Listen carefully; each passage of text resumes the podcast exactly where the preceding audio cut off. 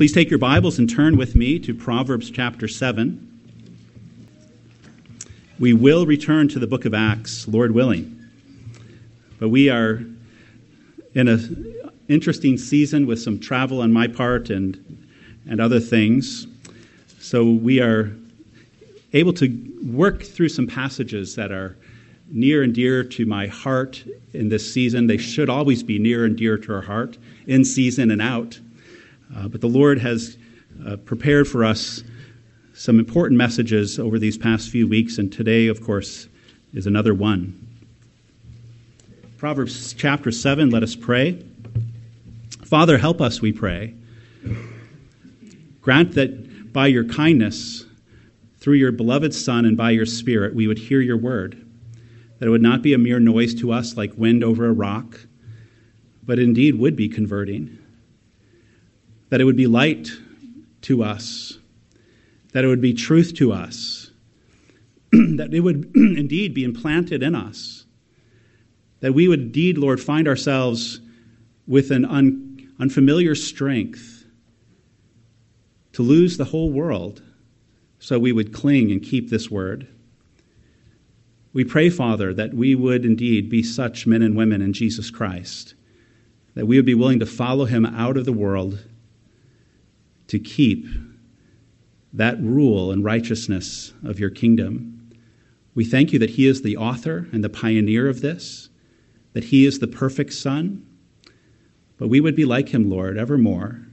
Grant it now. In Jesus' name, amen. Proverbs chapter 7. My son, keep my words and treasure up my commandments with you Keep my commandments and live. Keep my teaching as the apple of your eye. Bind them on your fingers, write them on the tablet of your heart. Say to wisdom, You are my sister. And call insight your intimate friend to keep you from the forbidden woman, from the adulteress with her smooth words. For at the window of my house I have looked out through my lattice, and I have seen among the simple I have perceived among the youths a young man lacking sense, passing along the street near her corner, taking the road to her house. In the twilight, in the evening, at the time of night and darkness. And behold, the woman meets him, dressed as a prostitute, wily of heart. She is loud and wayward. Her feet do not stay at home. Now in the street, now in the market and at every corner she lies in wait. She seizes him and kisses him, and with bold face she says to him, I had to offer sacrifices, and today I have paid my vows, so now I have come out to meet you, to seek you eagerly, and I have found you. I have spread my couch with coverings, colored linens from Egyptian linen. I have perfumed my bed with myrrh, aloes, and cinnamon. Come, let us take our fill of love till morning. Let us delight ourselves with love. For my husband is not at home. He is gone on a long journey. He took a bag of money with him. At full moon he will come home. With much seductive speech, she persuades him. With her smooth talk, she compels him. All at once he follows her, as an ox goes to the slaughter, or as a stag is caught fast, till an arrow pierces its liver. As a bird rushes into a snare, he does not know that it will cost him his life. And now, O sons, listen to me, and be attentive to the words of my mouth. Let not your heart turn aside to her ways. Do not stray into her paths, for many a victim has she laid low, and all her slain are a mighty throng. Her house is the way to Sheol, going down to the chambers of death. This is God's word.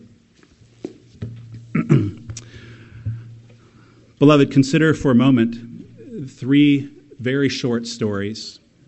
Number one, there's a man in a hotel room far from home. He's away on business, and with him in his hotel room is a television on that television are shows and images that if he were at home watching them, his wife would think he is beginning to unravel the bonds of faithfulness. But this man, on this night, in this hotel room far from home, does not watch any of those shows. No one is with him. There is no risk of getting caught. No one will ever know. But even so, he refuses to watch any of the soul darkening images on that TV. Why does he refuse? Number two, there's a young man in a blue shirt standing in a group of other young men. They are in a hallway at school, or they are at a park, or they are at a restaurant getting burgers, or they are in a basement of a house on a game night. Another young man appears and he starts to show the group pictures on his phone. Pictures of a girl that should never have ever been taken. But the young man in the blue shirt refuses to look. In fact, he rebukes the boy holding the phone.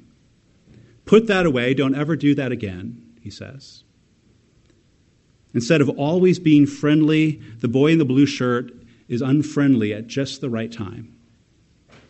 He protects a girl he will never meet why? Why does he stand up and rebuke? Why does he rebuke the decay and the corruption being offered so cheaply? Number three, there is a young woman preparing for a dance. She is in her bedroom with her three friends. As they are talking, she learns her three friends have been sending indecent pictures all week to the boys who will escort them to the dance. These girls are surprised to learn the young woman has not done the same. They urge her to do it now. They will help her pose the pictures right there. She resists. They insist. She resists again. She says, Never. Why? Why does she resist participating in a thing that would only strengthen her friendship with these girls? Later that night, one of the girls privately tells this young woman how ashamed she is for sending those pictures, and she wants help. She wants a strong friend like that young woman. Now, these three short stories are commonplace stories in the modern life of man. In each, though, there is a smell of death. Death is near, but in each there is also a clear sign of life. Why are there signs of life? The reason is the same in each case. The reason why a man away from home refuses, the reason why a young man in a group rebukes, the reason why a young woman in another group resists, is because they are each controlled by something you cannot see in the room. They are controlled by what they love. They are controlled by a hidden love for wisdom. And this love for wisdom dwells where all love dwells. It dwells in the heart, the control room of life, the engine room of the soul, the heart. So at the beginning of our passage today, Proverbs 7, verse 3, that verse urges a young man to have God's commandments heavily written on his heart, engraved as if on a tablet. And at the end of the same passage, verse 25 urges this young man let not your heart turn away to her ways.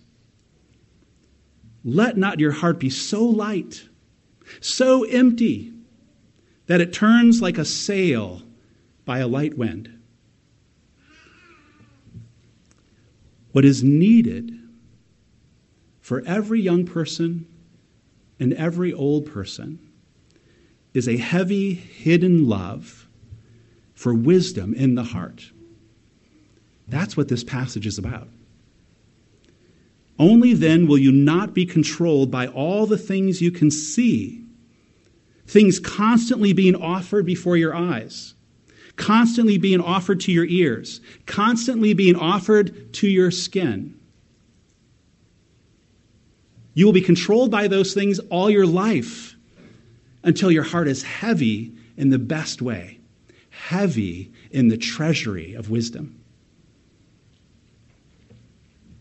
You're to be controlled by something hidden, something good in the heart.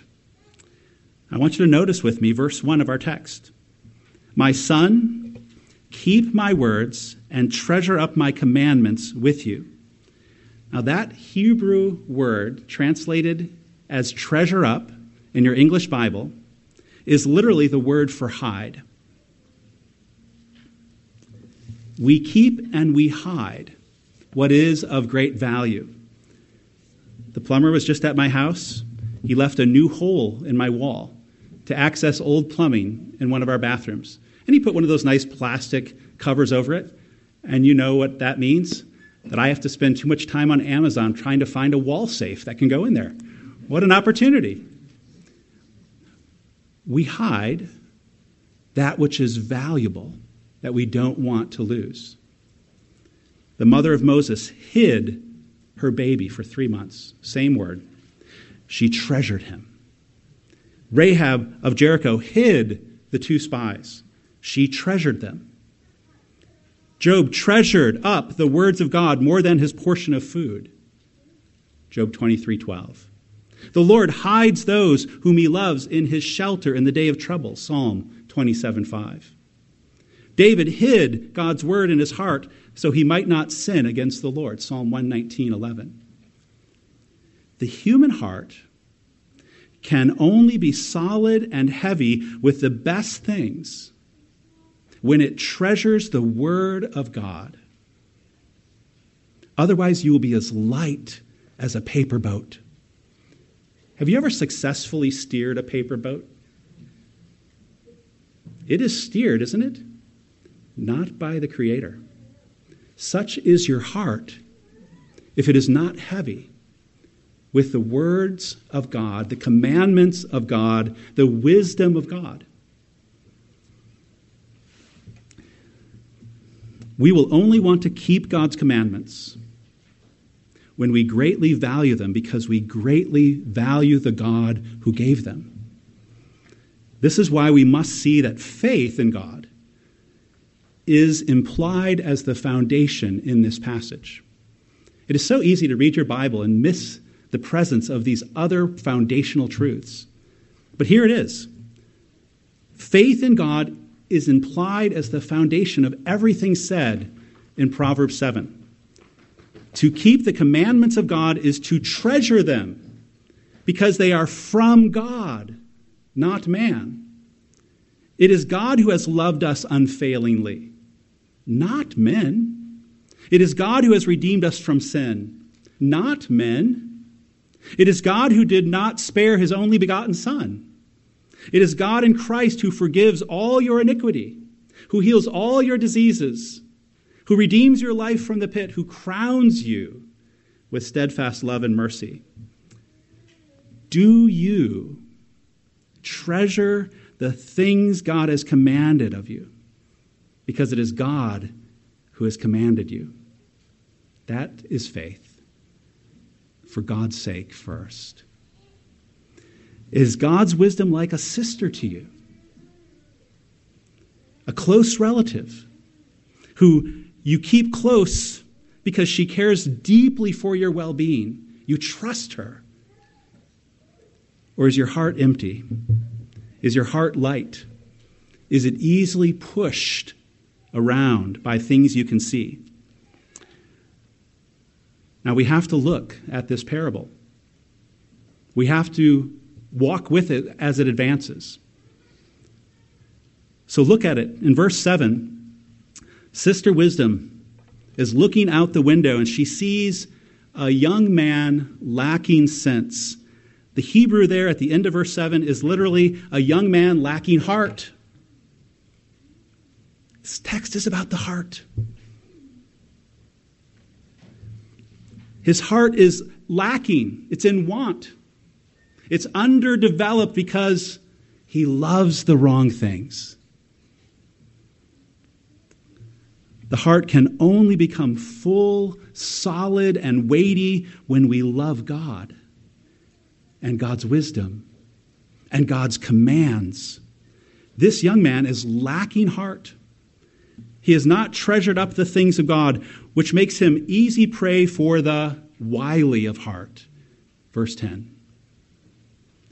He is a little rabbit walking through a forest full of wily, hungry wolves. What makes these wolves so wily? They conceal. That's what wily means. They camouflage. They hide their real plans. And their real plan for this young man is to lead him away from life and bring him down into death.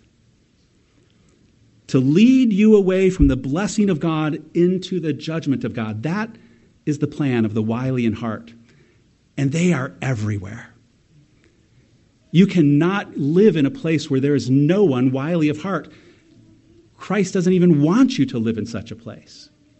He wants you to get a heart that is solid and heavy and full of the treasure of God's wisdom. Then you can live almost anywhere, like Joseph in Potiphar's house. We'll come back to him.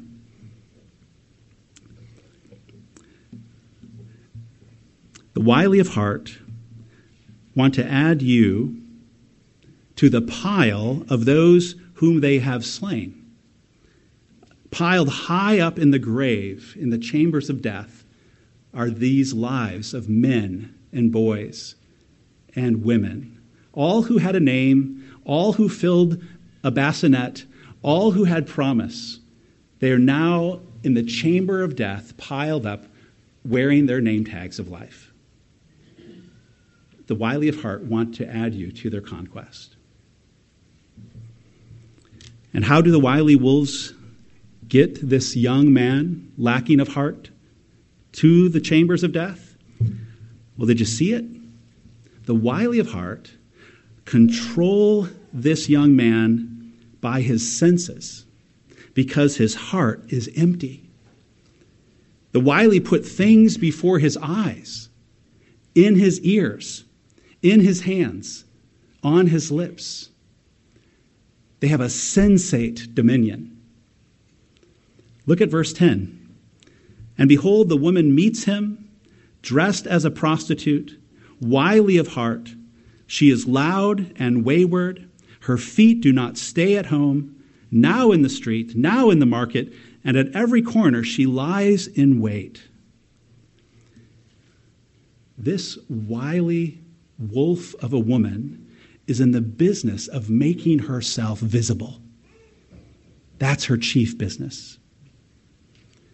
But especially in the way she presents her face and her body to the eye of the empty hearted. She is dressed like a prostitute, meaning she is dressed as a woman who wants to control empty hearted men by advertising her beauty and the form of her body. She doesn't want people to deal with her based on her wisdom, based on her spirit. She wants people to deal with her based on her form and her looks. And she's for sale on the internet.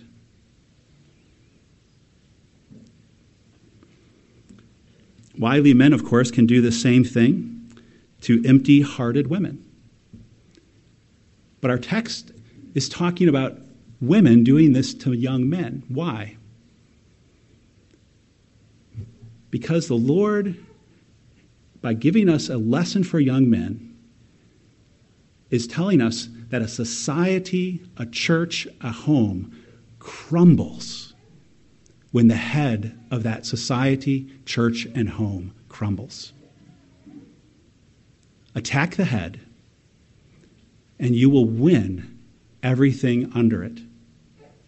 It's not a question about value. Men and women are valued equally in Christ. It's a question of order and structure. The devil and his minions know how to bring down any institution that God has created.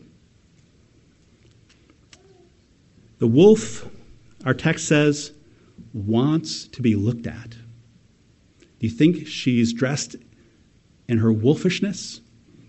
She is dressed as a grandmother, but as a prostitute grandmother. Easy, quiet, loud, pretty, gentle, loud. She is a master of manipulation on the eye. She wants to be looked at. She wants to stand out, not to blend in. She wants empty hearted men to think she is available, loose, and easy. And she adds noise to her visuals loud speech, loud laughter, mingled with smooth talk. She does not want to be overlooked, she wants to turn heads. Young men, you are getting a class, a course in this text on how to spot a wolf. Does she want you to see her?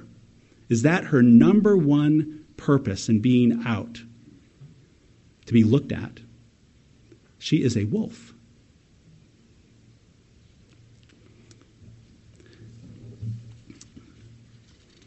And then she adds touch to her conquest. Verse 13 She seizes him and kisses him. The empty hearted now will have no strength to run away from this kind of touching. The strong hearted man Joseph, he ran away when Potiphar's wife, the text says, laid hands on him. He fled. But the empty, the hearted are trapped by touching. It's a light touch, it's a sensual touch, but it's paralysis. The empty hearted can't move anymore. They cannot flee, and the wily wolf then finishes them off with flattery and bold denials of danger. Look what she says, verse 14 and 15. I had to offer sacrifices, and today I have paid my vows. So now I have come out to meet you, to seek you eagerly, and I have found you. This is fatal flattery. She assures him that she is a religious woman she has made a peace offering before God. She probably also has some meat now from that offering. And so she is well supplied at her home. But all this flattery is to help him drop his guard if any of his guard is yet remaining. And then she pours on how desirable he is. I have come out to meet you, to seek you. I have found you. Look at that sentence. I have come out to meet you, to seek you, I have found you. That is the motto of every pornographer who has ever gone into business with pornography. To make the man on the other side of the screen think he is being desired by a woman he will never meet. You, you, you. It's a fatal flattery. It's a torpedo to the battleship of an empty hearted man. They're sunk. The deception about how desirable they are, it's going to kill off their last resolve. It is a deception because she would say it to anyone who is willing to give her attention. Now, to make sure the resolve of the empty hearted is fully defeated, this wily wolf adds one more thing she denies all danger. Come, let us take our fill of love till morning. Let us delight ourselves with love. For my husband is not at home. He is gone on a long journey. He took a bag of money with him. At full moon, he will come home. There's no chance of us getting caught. This is her best closing argument. She has a, the stroke of tongue to silence Perry Mason. I'm dating myself. And those of you who recognize the name. Her best closing argument, her knockout punch, her husband will not be home for days. One night together comes with no risk. She is doing the work of the devil, isn't she?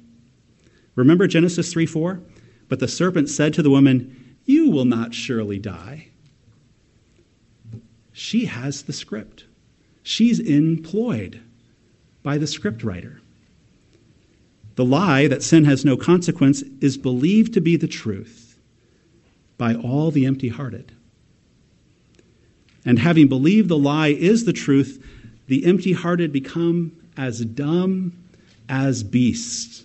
Look at verse 22. All at once he follows her, as an ox goes to the slaughter, or as a stag is caught fast till an arrow pierces its liver. As a bird rushes into a snare, he does not know that it will cost him his life. Here is the truth, because she won't tell you. Here is the truth getting caught is not the greatest danger. The greatest danger is getting devoured again and again by the wily wolves of the world. The more you are devoured, the more dull you are to the death that is at work in your life. You will even think you are alive while you are dead. You will be dead to the words of God's wisdom. They will just be a clanging noise somewhere from some preacher.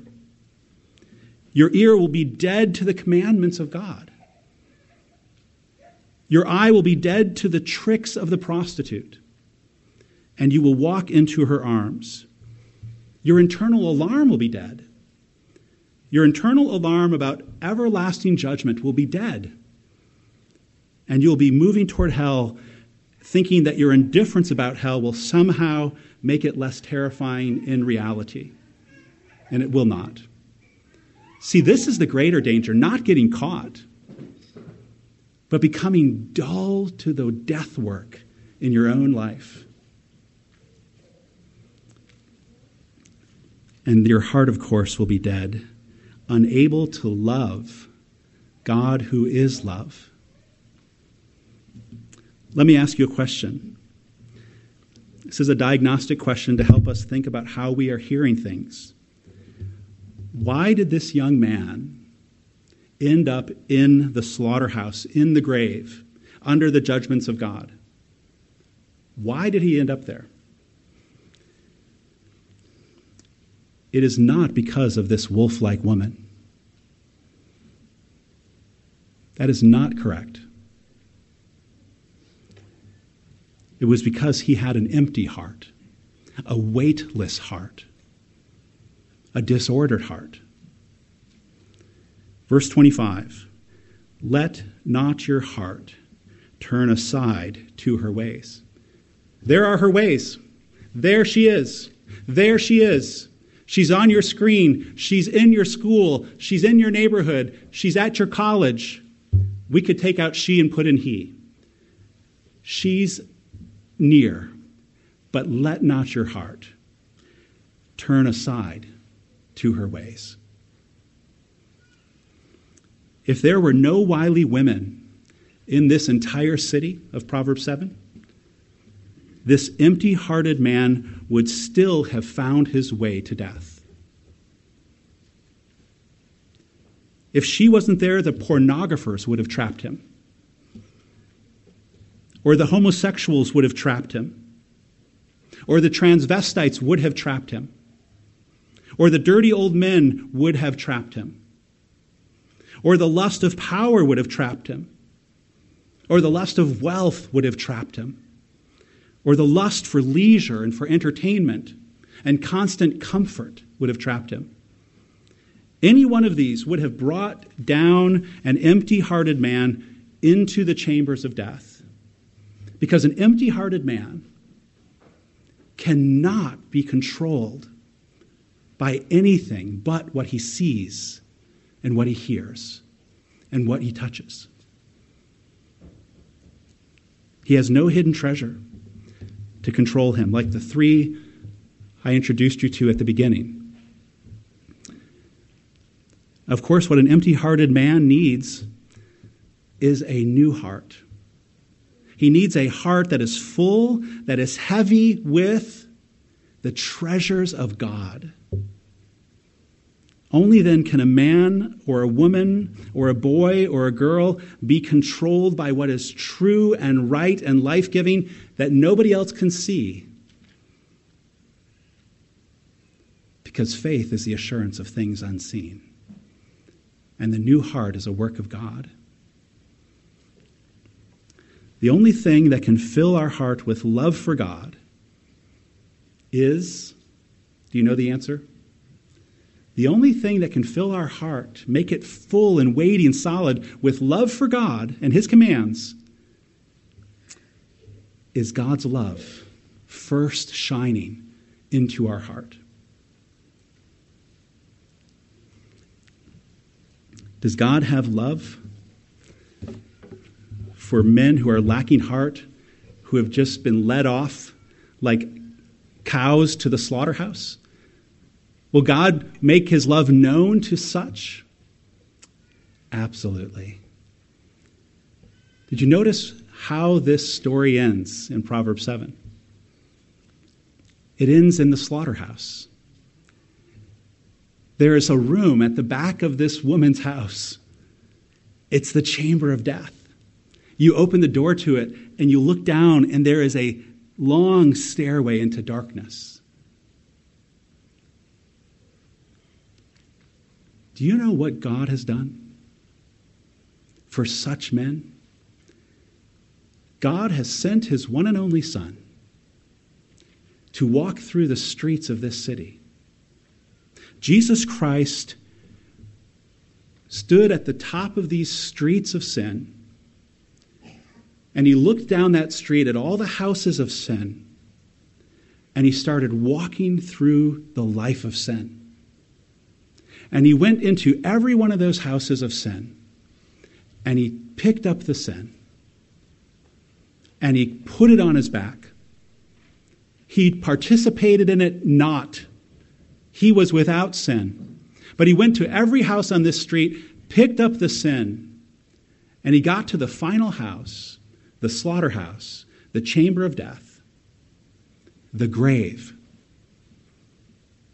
And he went into that house. He went into that house that belongs only to prostitutes. He went into a house that belongs only to men lacking heart. He went into a house belonging only to those who hate the wisdom of God Jesus Christ, the Son of God, went into the house of condemnation, went into the house of the grave. 2 Corinthians 5:21 For our sake he made him to be sin who knew no sin so that in him we might become the righteousness of God. Jesus Christ said, I will go and I will bear the judgment of the prostitute, the judgment of the fornicator, the judgment of the adulterer, the judgment of the abortionist. I will go and bear the judgment of the homosexual. I will go and bear the judgment of the pornographer and their customers. I will go into that back room and go down those steps, and I will be smothered by death. That's what Christ has done.